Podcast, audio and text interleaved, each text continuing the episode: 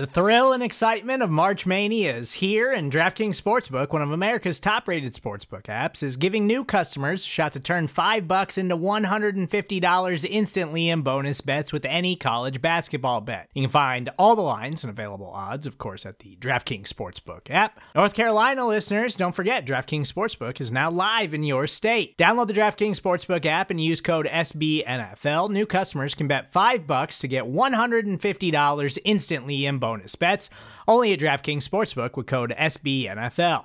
The crown is yours. Gambling problem? Call 1 800 Gambler or in West Virginia, visit www.1800Gambler.net. In New York, call 8778 HOPE NY or text HOPE NY. In Connecticut, help is available for problem gambling. Call 888 789 7777 or visit ccpg.org.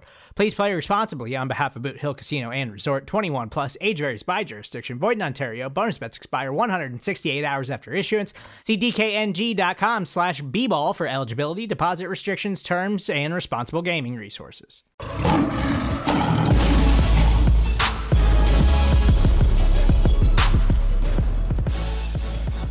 Welcome to First Byte, our Detroit Lions preview podcast. It is week two, Seattle Seahawks edition of First Byte. My name is Jeremy Reisman. I'm the producer over at prideofdetroit.com. You can find me at Detroit Online. With me, as always, for this preview podcast is senior editor of Pride of Detroit slash rock god slash Ryan underscore POD on Twitter. Ryan Matthews is here. How are we doing, Ryan?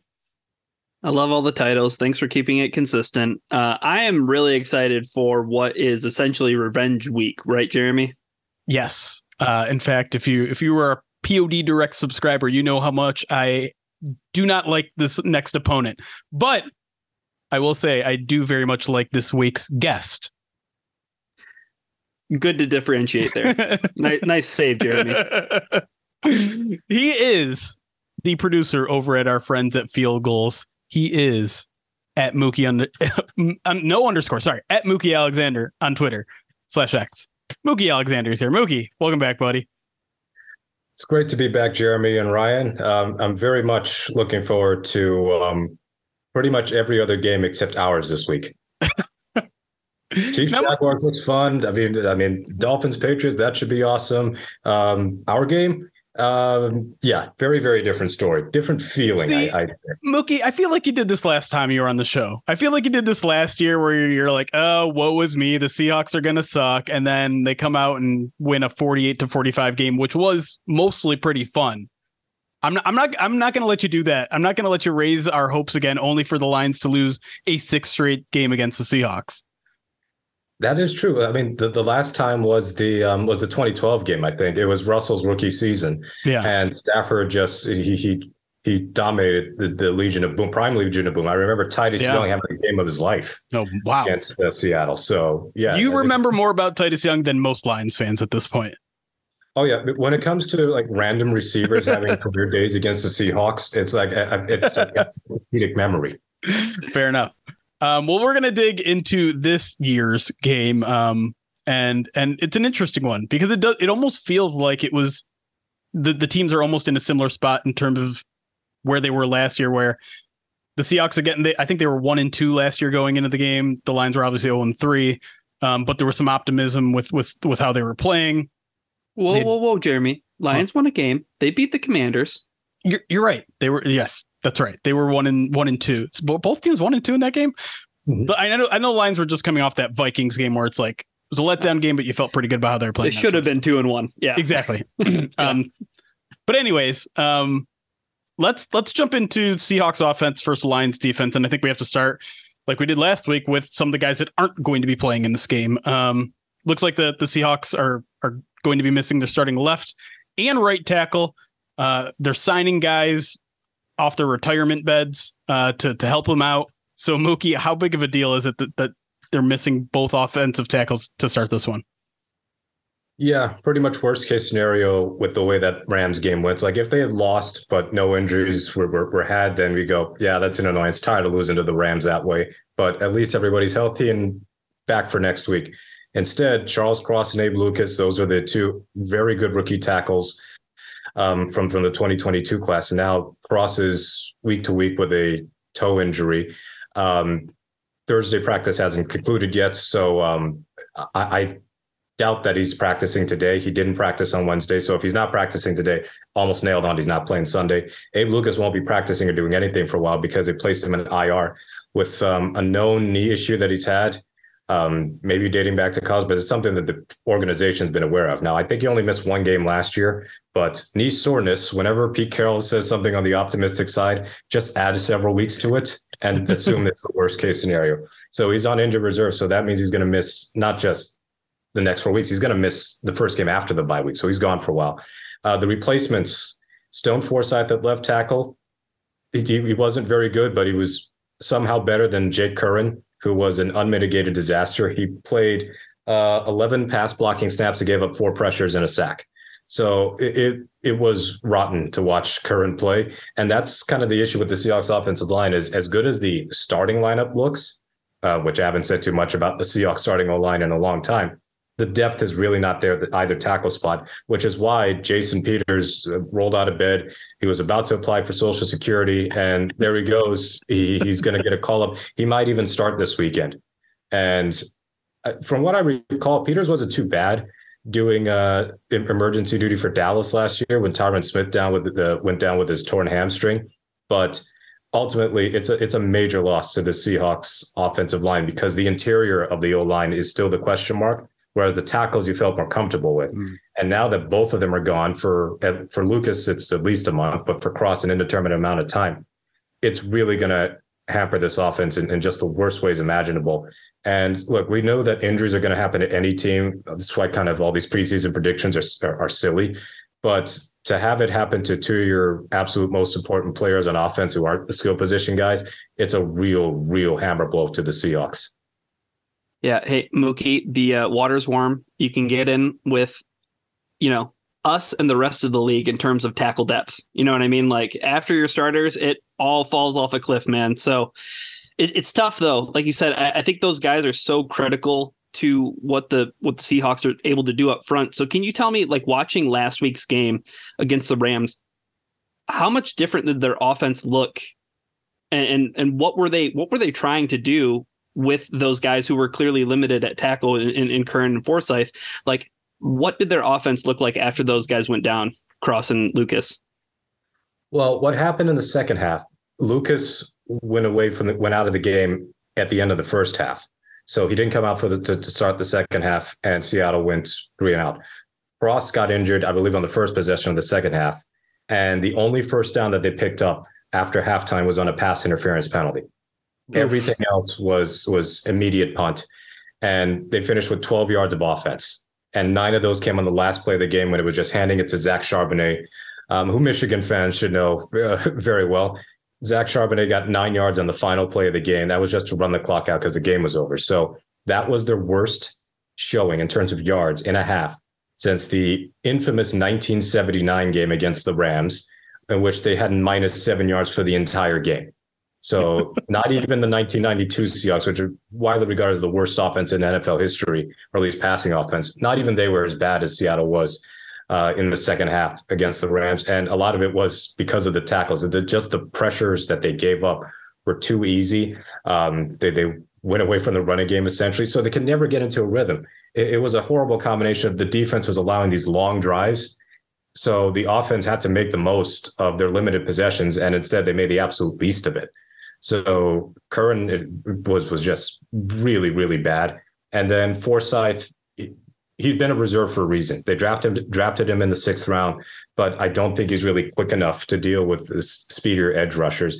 And outside Aaron Donald, it's not like that Rams defense is just loaded with pass rushers the way they were in previous seasons, whether it's Robert Quinn or Leonard Floyd or Chris, uh, Chris Long, et cetera, et cetera.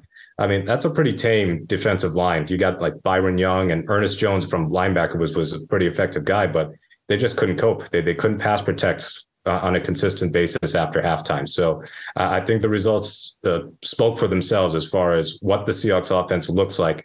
Admittedly, on an emergency basis, but what it looks like when you have backup tackles going up against first stringers on, on the Rams side. Well, you just mentioned it there it was an emergency situation. They obviously didn't have a full week to prepare, knowing that their offensive tackles were going to get hurt. Now they do.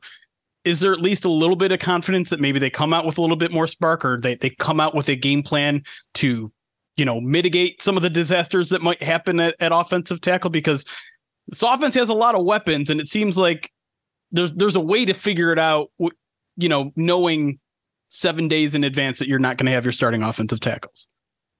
Yeah, that that should provide some solace that they're going to be practicing with the first team as opposed to when Cross and Lucas would be there. So you've got that extra week to prepare. Uh, Shane Waldron, the offensive coordinator, and Pete Carroll and Andy Dickerson, the offensive line coach, they would figure out how can we best protect two potential liabilities, and I'll add Peters in there as a, that's a possible third because the odds of him being ready to come in off uh, off semi retirement and just ball out right away and look like his his prime Hall of Fame self, they're, they're pretty remote. So uh, you, you can work your way around an offensive line missing some some key starters. Then the Seahawks should know very well about this history because Russell Okung, for the life of him, could never stay healthy in right. Seattle. Neither could Max Unger, the, the center, right before they traded him for Jimmy Graham to New Orleans. And of course, Unger was a beacon of health in New Orleans. Um, uh, even in the Super Bowl season, they had the most expensive offensive line in the league. And we hardly saw them together because Okung was hurt. Uh, J.R. Sweezy was hurt. Unger was hurt. James Carpenter was hurt. They were running so many different offensive line combinations. And as a result, yes, the offense struggled badly. At times, Russell Wilson got sacked a ton, even more than he usually does. But it's something that Pete Carroll should be familiar with is, is how to make the most out of a, out of a very difficult situation. So maybe more play action bootlegs, maybe more get, getting Geno out of the pocket, um, more quick throws. You know, get the ball out in two seconds or less. If it's just an obvious straight back, uh, straight drop back situation where you're asking Curhan and Forsythe or Curhan and Peters or whomever to to block like like they're Cross and Lucas, it's a disaster waiting to happen. So I think that some adjustments can be made, and they're they're probably not going to leave Curhan and Forsythe on an island. In other words, we're going to have more running backs and pass protection, more uh, of the tight ends chipping, whether it's Noah Fant or Colby Parkinson or Will Dissly. It's not impossible. It just looks bleak because we know the Seahawks history with with their starting offensive line often has had troubles over the years. So when the backups come in, everybody are just sweating bullets. Uh, so Mookie, in terms of the Seahawks and their identity on offense, right? And, and I know it's going to obviously, to, to, your point that you're making, right? It might look a little bit different with uh, with some different offensive tackles in there. Is their identity still they want to run the football? Like, is is that what the Seahawks want to do? I mean, they keep on spending early day two picks on running backs, so that has to be the case, right? Oh, you really want to get into a conversation about using the draft capital on running backs, huh? no, we'll save that for a little later when we're talking about the Lions offense. Um, sure. Yes, they still want to run the ball, but they don't necessarily want to be run first. Because last year with Geno, the expectation was, all right, Russell Wilson's gone. Pete has won the war. So that means we're going to see the Seahawks revert to an offense that would look something straight out of black and white television. But instead, they were one of the more pass heavy teams on neutral downs. So they trusted Geno to, to sling the rock around against the Rams, I think part of the reason they went away from Kenneth Walker was the fact that they just kept going three and out because they only had three meaningful possessions in the second half. And they ran Walker on first down in the first possession. They ran Walker on back to back plays, I believe, on the second possession. And then that was literally the, the extent of his involvement after halftime. I think he had a catch for minus one yard. But they, they, they couldn't run the ball in the second half, largely because they barely had time with the ball. Uh, in the first half, they were running it reasonably well. Kenneth Walker um, was was able to either stay patient and follow his blockers or make something creative and bounce to the outside because the Rams weren't setting the edge particularly well. So they, they had some success there. They just couldn't sustain it. What was interesting to me, and I'll, I'll shout out um, my Field Gulls colleague Tyler Olson, is that even on potential running downs, they were still throwing it. So third and one on the opening drive, they went straight drop back and completed a pass to Tyler Lockett. Next third down is a third and two. Again, an area and was a part of the field where if you didn't get it, you could go for it. Um, again, a straight drop back. I believe an empty backfield, hmm. and it was a completion to DK Metcalf for twenty something yards. Um, but those were their only third down conversions of the game, and the, the running game just disappeared along with the, the entirety of the offense of the second half. If they can possess the ball longer, I think they're going to try and run it more against Detroit not because of any potential weakness in the Lions' run defense, but to protect Geno Smith essentially, because he's going to be pressured a lot, and he was pressured a ton. I believe on forty-seven percent of his dropbacks, which was one of the highest in the league. The only reason it wasn't the highest is because everybody watched the Cowboys Giants game on Sunday night. Did we, Mookie? I think we turned it off at a certain point. I mean, we watched it. We I know nobody ever said we watched it through. It's just we saw like Yeah. minutes and we knew the rest of the story. But That's right. Well, let, us talk a little bit more about that Seahawks passing game um, outside of maybe the, the pressures that the Lions might regenerate against Geno Smith. Obviously, one of the most feared, I would say, group of receivers. But let's talk about the new guys. Let's talk about Jaxon Smith-Njigba. Um, seemed like he had a limited role in week one. Is he essentially the, the slot guy? And, and are, are we just going to see him in a limited role? Or, or is it a Jahmyr Gibbs situation where it's like, let's ease him in week one, then we're going to increase his role? And is he healthy? And is he healthy? Yes, that's the important point. Is I felt like they eased him into the lineup because of his injury and subsequent surgery. So it, it was impressive that he even made it to week one because the Dallas Cowboys preseason game, so the second week of preseason, he had a long catch and run um, off a play action shot from Drew Lock. And then if you watch very closely, the way he falls, his his left hand hits the turf pretty hard, snaps back, and you can tell he's favoring it a little bit as he goes to the sideline. And then he doesn't get another snap, and he probably wouldn't have because it's preseason. But it turns out there was a minor fracture in in his wrist bone, so he needed surgery. And the the fear was that he would miss opening day, if not a couple more weeks. And instead, he didn't miss a practice. He was there right away, and yet he still he still has protective wear, and he only had three catches. One was on a crossing route that set up Seattle's only touchdown, and it was one of those throws where that's why they drafted Smith-Njigba. Target in the slot can get to the middle of the field and and get some yards after catch. But his other two catches were what one yard apiece, and, and it was kind of like when Percy Harvin was here and Darrell Bevell seemingly only had like four plays for him, and everything was just horizontal. Um, so, and he also had a drop, but I think it wasn't a great pass, and the other bit was that risk. So, giving it more time, I think Smith-Njigba is going to be a, a, an important part of this offense because he he can take at least a defender away from doubling Metcalf or doubling Lockett. Now, in this particular game, it, it just hardly anybody was getting open. It- looking at the all 22, uh, the route combinations I felt were a problem. The middle of the field was very often not exploited. And on the defensive side, they were getting exploited like crazy. But dudes were just being locked down by the Rams, almost as if to say that Raheem Morris, the Rams defensive coordinator, knew what Seattle was going to run. Hmm. So there there have to be some adjustments there. But we know at at their very best, the Seahawks have got one of the best receiving duos in the league. I won't say the best receiving trio because Smith-Njigba has only played one game, but from what we've seen in preseason from Smith-Njigba and through the training camp highlights, which everybody loves to overreact to, uh, Smith-Njigba can can really mesh well with with Geno and also be that that key third receiver that the Seahawks have lacked over the years, including in the back end of the Russell Wilson years, where my philosophy is the top receiving groups in the league, your third best receiver is good enough to be in a pinch, a second receiver, or even a number one receiver. You got that ceiling to be a wide receiver one or wide receiver two. Look at the Bengals. Tyler Boyd was once their number one receiver. Right. Now there are two other guys, and Chase and Higgins are better than him. He's their third option. Um, but for Seattle, we've had Jaron Brown, we've had David Moore, we've had a very faded Brandon Marshall, didn't even last the season. Uh, Marquise Goodwin was all right last year, but again, his ceiling at this stage is pretty much wide receiver three. The hope with Smith-Njigba is he's the number three option right now. He's going to be that slot guy. But a few years down the line, he could very well be the number one receiving option, or at least 1A and 1B with Metcalf as Tyler Lockett reaches the twilight of his career. Jeremy, I just want to shout out Darrell Bevell. He usurped the awful leader that we will not name, but shout out Darrell Bevell. Shout out Darrell Bevell.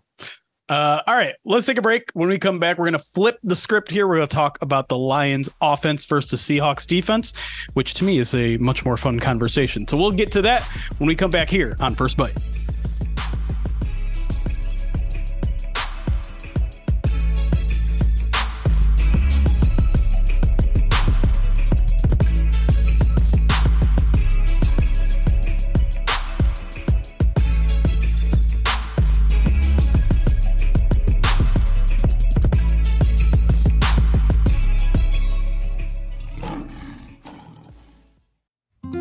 Support for this show comes from Sylvan Learning. As a parent, you want your child to have every opportunity, but giving them the tools they need to tackle every challenge, that takes a team. Now more than ever, educational support tailored exactly to what your child needs can make all the difference. That's why parents have trusted Sylvan Learning for 45 years as the ultimate teammate in their child's educational journey, instilling in them a love for learning and a passion for reaching the next level. And Sylvan's Insight Assessment can identify gaps in learning and areas that could be of concern for your child. It's a 360 degree view into your child's learning that you can't find anywhere else and helps ensure that your child didn't miss something in school that might put them at a disadvantage in the future. And right now, it's the best price of the year at $29. Go to sylvan29.com to learn more and get your child's assessment for only $29. That's S Y L V A N 29.com. And we are back here on First Byte previewing Lions Seahawks week two with Mookie Alexander from fieldgulls.com. Mookie, been an active offseason for the Seahawks on the defensive side of the ball. So I'm just going to start with kind of a basic question like what are what were the most impactful moves that the line that the Seahawks made this offseason that could fix what was a very very broken defense last year? Well, I don't know if they fixed anything, and if they did, they sure fooled me on week one. But the the, the defensive line got overhauled, yeah. and that meant a lot of people were let go. Quinton Jefferson gone, cap casualty goes to the New York Jets. Al Woods cap casualty release, he's with the New York Jets as well. Shelby Harris, another cap casualty, part of the Russell Wilson trade. He's let go, goes to the Cleveland Browns. So that's three of your your, your top snap getters on the defensive line, all all going to other teams. So with Harris going, they got somebody else from Denver in, in free agency, Dre'Mont Jones, to be that three four DE, and it's a three year contract for up to fifty four million. Now, if anybody's familiar with the Seahawks free agency history with Pete Carroll and John Schneider, at least you know since the 2011 CBA, because early on they were like splash signings like Sidney Rice and whatever, but since then they've been very willing to to be bargain hunters the second week of free agency. They don't make that big splash on day one or day two most of the time. But Jones was was that guy, and the Broncos um, apparently we were not willing to to part with Jones in the Wilson trade, but they ended up letting him walk in free agency anyway. So Jones was pretty quiet in, in his debut, but the hope is that he can provide some uh, interior rush for for the Seahawks because that's where they've just not been very good.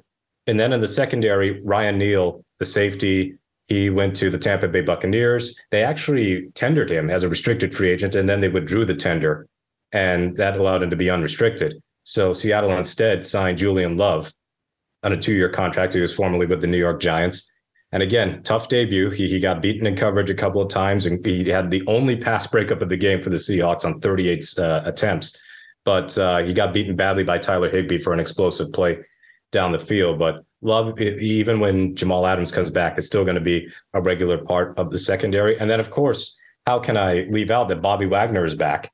That's a pretty big deal. What, what what's old is new again, I guess, um, because they, they let Cody Barton walk in free agency to go to the Commanders. So Wagner, after he got released by the Rams, the fan base was just yelling, "Please bring Bobby back." I mean, it was it was horrifying to see him in Rams colors. So they brought him back on a one year deal. Jordyn Brooks miraculously, after tearing his ACL in January, wow. was able to be a starter in week one.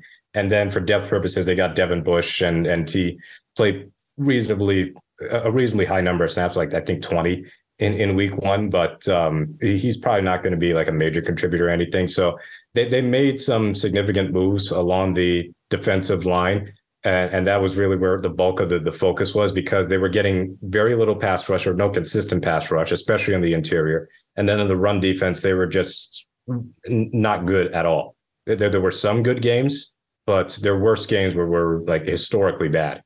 So for, for Pete Carroll, he was obviously upset with the way that the defense went last year. Now we're reinventing the wheel again, but week one did not inspire a lot of confidence. Yeah, so I, I want to focus a little bit more on the uh, on the cornerback situation, Mookie, when when we're talking about Seattle's defense, because you know there's somebody who didn't make their rookie debut in Week One, could make his rookie debut uh, in, in, Week Two here against the Lions, and, and Lions fans are very familiar with his name if you listen or follow Eric Schlitt on Twitter for sure.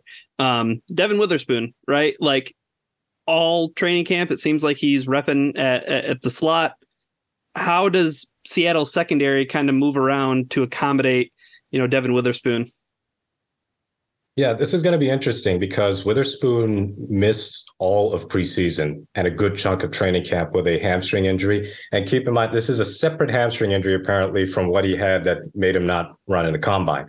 So he, he would have been a Detroit Lion, apparently, if the Seahawks didn't take him, based on, I think it was Albert Breer's Sports Illustrated column. Yeah. So, yeah, D- Detroit would have gotten him at, at number six, and, and they wanted to take him, but Seattle got him instead. And for as much as I just ragged on the pass rush for for struggling to to pressure Matthew Stafford a lot, I think the performance of the secondary, especially from guys not named Riq Woolen, kind of explained why they took De- Devon Witherspoon at number five, even though they historically don't draft corners early. So he's been getting a lot of work in the slot, but I wouldn't be surprised if as he as he eases into the season, he becomes the starting corner opposite uh, Riq Woolen. But for now, him in the slot could fix some things in the Seahawks defense because nickel has been a tough one for them to pin down. They had Coby Bryant last year, and he had several forced fumbles as a rookie. I think four in four weeks, and and one of them was against Detroit, from what I remember. But outside of those forced fumbles, he was getting beat quite a bit. And and the stats from Aaron Schatz's Football Almanac um, bear out that he he was probably the weak spot uh, among the Seahawks corners. So they moved Bryant to safety. So he's a safety slash backup nickel corner. But because Witherspoon didn't play in week one, he's back in the lineup as a nickel corner, and he he had some struggles there again. So uh, I think that once Witherspoon returns, Bryant, uh, and b- based on the fact that he's fully practiced on Wednesday and he probably practiced fully Thursday, he, he's going to make his debut this weekend. I would anticipate that Bryant is not going to be in the lineup very often, and that they won't need to elevate Artie Burns from the practice squad either while we're on the the Seahawks secondary and injured players coming back, um, Jamal Adams practice returned to practice this week, but from my understanding, he hadn't practiced for a while, so there's some question as to whether he makes his debut this week or maybe maybe next week. Do you do you have a good read on that situation so far? Yeah, from what Pete Carroll indicated, this is kind of a gradual process. So yes, he's back from they elevated him from the, the, the PUP list in training camp. Um, so it, it's just a slow ramping him up back to full speed because Jordyn Brooks might have been able to go off PUP and play week one, but quad injuries, if anybody's followed the NBA over the years and Victor Oladipo's story, I mean, it, it, quad injuries can absolutely wreck your career. So Adams had a lot more to get back from. And if he plays this week, I would be very surprised. I, I think that it, if he does play at all, it'll be probably by the end of the month or maybe the first game after the bye week so that he is – fully up to speed. Um, because Adams, at his best, he, he, provides that sort of extra pass rushing juice. Because his first year in Seattle, he had nine and a half sacks, and that was his calling card in New York is the fact that he can blitz the quarterback so well. And the Seahawks, in, with, in the Legion Legion of Boom days, they weren't exactly willing to blitz Kam Chancellor and Earl Thomas a lot. And part of that is because when they did do that, some bad things would happen. Um, but with Adams, they, that there's that versatility where he can be a safety, he can be kind of a hybrid linebacker sort of um, player, or he could play up on the line of scrimmage. And really, his big value, I think, would be the run defense. Um, if he can be a good run defender, get down, get get down and dirty, and do a, a lot of the the little things that a lot of the the corners have had difficulty with, he, there is some value there. My concern with Adams is that because he's had back to back years with torn labrums and now this this ruptured quad, where is he physically? I mean, it's great that he's he's back and he's practicing again, but can he still be at his peak physical condition or anything close to what he was before these injuries? Um, because if the answer is no, this is kind of like a Bob Sanders thing all over again, mm. where we don't remember him. Well, we remember what he was at his best, but it once the injuries set in, it, you, you can't recapture that form. So if Adams does return and he's anywhere close to his 2020 form, then the Seahawks secondary should be in a better spot. It's much like with Witherspoon returning. Again, it should be a better situation where there, there are fewer responsibilities for Mike Jackson and Tre Brown and others who might be capable rotation players, but not necessarily those difference makers, if I could use a cliche. Uh, not necessarily those difference makers on the on the defensive uh, side of the ball. Yeah, and Mookie, I mean, you got to think that if you get Adams back, if you, if you get Witherspoon out there, their run defense improves dramatically, um, even though they had a pretty good week last week against the Rams. Mm-hmm. Yeah, and, and the run defense, I think, succeeding was partially at the expense of the pass defense. Like they, they sold out to Southern. Cam Akers had one of the weirdest stat lines ever. I wonder what's the most carries anybody's had in a game to have that, that so few yards as he did. He had 22 carries right. for 29 yards and, and, a fourth and goal touchdown, which shouldn't have counted, evidently. There was a false start that was uncalled. But uh, you're Lions fans, you know a thing or two about uncalled. we can laugh uh, about it. We can laugh about it, Mookie.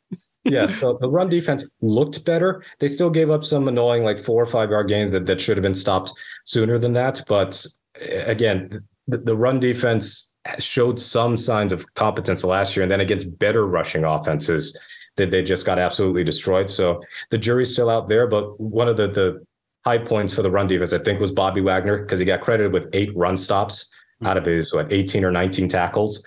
So even if Wagner is not the same sideline to sideline menace that he was several years back, um, he still provides value in run against the run. And I would say that the top two pass rushers on the team, Boye Mafe, who's pretty much replaced Darrell Taylor in the starting lineup, and Uchenna Nwosu, they are both pretty good against the run. Mafe was a pleasant surprise because it was supposed to be more of a pass rusher than run defender. Whereas Nwosu, I think, is showing himself as a pretty good two way player. And the Seahawks have had a hard time finding that pass rusher who can also defend the run. That's kind of been Taylor's issue and why he lost snaps last year is he can get sacks. I mean, he, he had nine last year as well, but he got benched for a game or two because he he couldn't stop the run. So yeah, yeah, the run defense, it still remains to be seen. I'm still a skeptic that this run defense will be any good on a week to week basis. But uh, of if I could find any silver linings from last Sunday's performance, is that the run defense looked the part uh, uh, of a unit that shouldn't be bottom five in, in yards per carry like it was last year. Certainly seems like it's going to be a key matchup this week, as, as the Lions obviously love to pound the rock quite a bit. Um, but but let's talk a little bit about the the pass defense, particularly um, pass rush. You, you, touched on it a little bit here, but Taylor Decker, line starting left tackle, starting to trend towards maybe not playing this week. Has missed the first two practices of the week, uh, dealing with an ankle injury that Dan Campbell said early la- or at the end of last week that he seemed like he's he's optimistic about his play and is kind of slowly pulled away at that optimism as as this week has gone on. So are the Seahawks capable of taking advantage of, of something like this, or is, is Jared Goff going to be as comfortable as Matthew Stafford was last week? They could. I'm not counting on it mm-hmm. because that Rams offensive line was significantly remade. Uh, Alaric Jackson at left tackle. They had Steve Avila, a, a, rookie at left guard, and then right guard Joseph Noteboom was went from right tackle to right guard. Uh, so we saw the results. Matthew Stafford, I think, was only hit twice pressured like a handful of times, not sacked at all. Uh, I'd like to think that the Lions' offensive line, even without Decker, you still have Vaitai and Ragnow and and um, and Sewell. So as long as you have the rest of those guys, I, I, would think that they can help out Decker's backup. And I don't know who who we would be, um, but still, the Seahawks pass rush just has a lot of guys that can get you a sack here and there. But in terms of a dominant edge rusher, as much as I just praised Nwosu not too long ago, they really don't have that. If they had a Nick Bosa type uh, pass rusher, if they, they had um, Reddick, I would say, yeah, absolutely. It's it's open season on Jared Goff. But what I expect the Seahawks to do is is probably blitz a little more than they want to because they weren't a big blitzing team last year. And they probably won't be this year until Adams gets back. But they're probably going to have to send some extra pressure because they were trying to do anything possible to not blitz Stafford, but the four man rush was doing absolutely nothing. Stafford had a lot of time. He was making some brilliant throws, whether he was pressured or not, but he, he just had too much time to, to be comfortable in the pocket. So, yeah, Decker being out would be a, a significant loss for the Lions for this weekend, but I, I think that's for the Seahawks to take advantage. Um, Nwosu is probably going to have to line up there quite often and, and, figure out a way to, to dominate the backup because otherwise, I, I expect more of the same that Lions offensive line, just talent wise, is better than what Seattle can provide on the defensive line. All right. I think it's time, Ryan. I think we should get into it. For the segment we like to call the one thing we think we know, where it's the prediction segment, Mookie. Uh, it doesn't have to be the predict. You don't have to predict the game unless you want to, but it's predicting one thing you think is going to happen in this game. Um, something that that based on the matchups, based on the the personnel, scheme, whatever, you're pretty sure is going to happen on Sunday. Ryan and I like to go a little bit bold just to make it fun, but you can just you can I don't care how low hanging a fruit you you take here.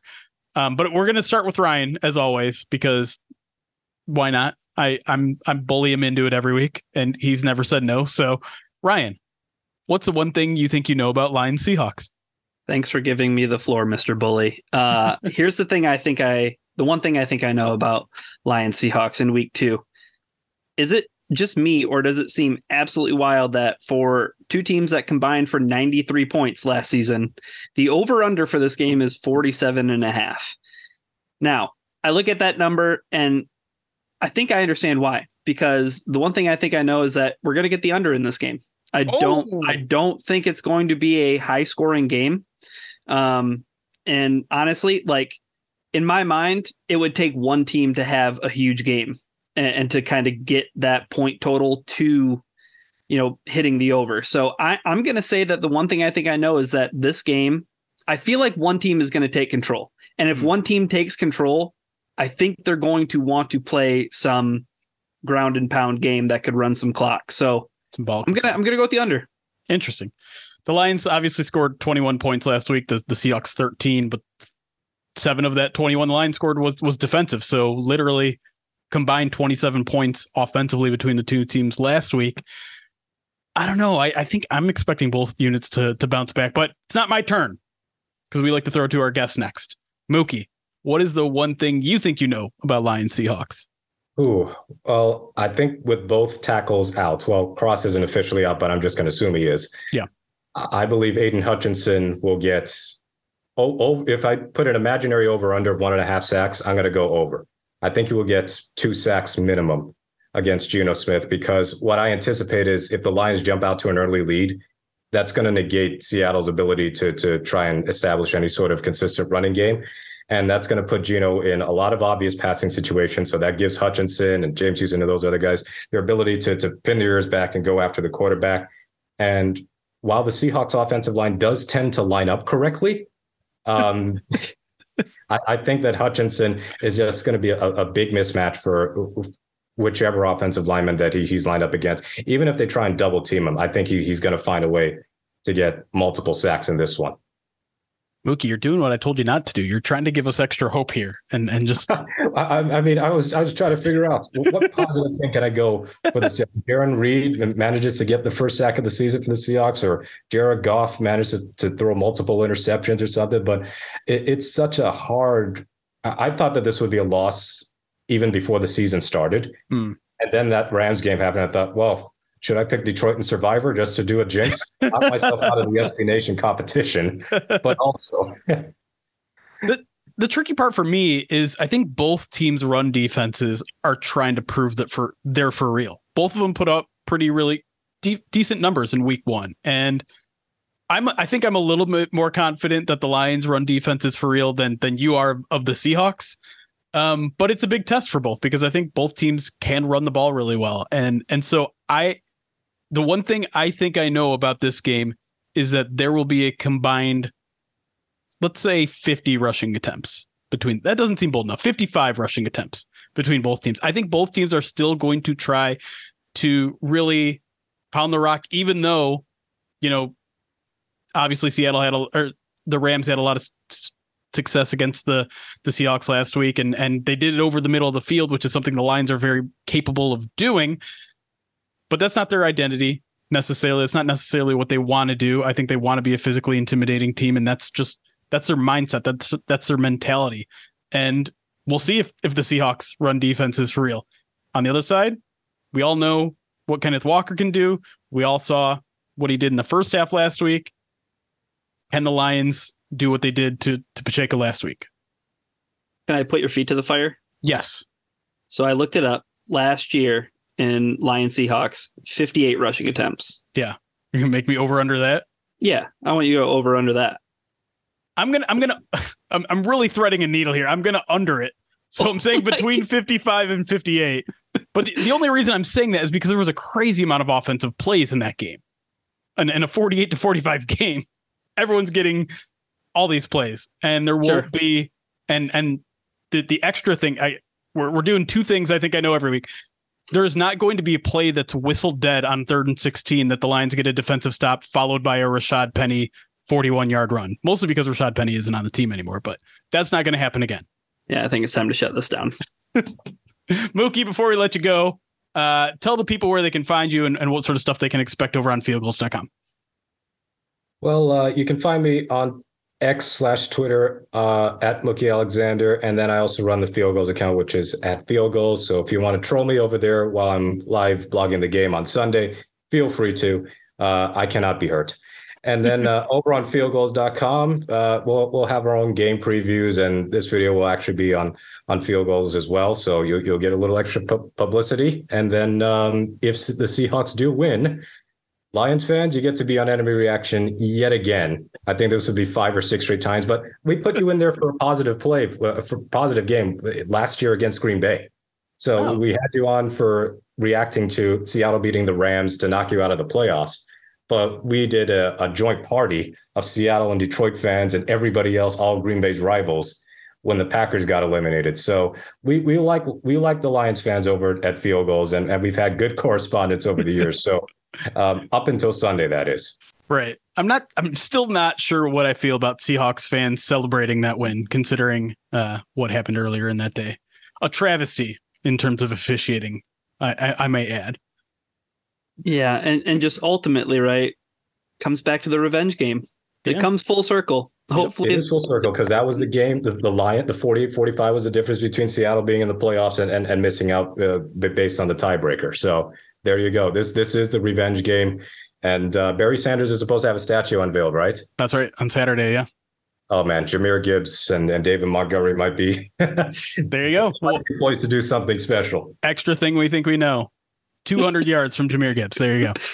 Uh, yeah, I, I, will also say like the like the Seahawks cut me deep, and I again I mentioned this on the POD Direct uh, newsletter. Uh, I was at the batted ball game, and so I will forever hate the Seahawks extra for that. But we'll end it there. Mookie, as always, you're awesome. Thank you so much for making some time. Uh, good luck in week three and beyond. Uh, and uh, we'll see you. We'll, maybe we'll see you in the playoffs this time. I hope. I'm pretty sure you'll be in the playoffs. That's what I like to hear. All right. Thanks everybody for listening. Thanks to Ryan as always as well. Uh, but we will see you guys after the game on Sunday here on twitch.tv slash pride Detroit. Until then, it's chaos. Be kind.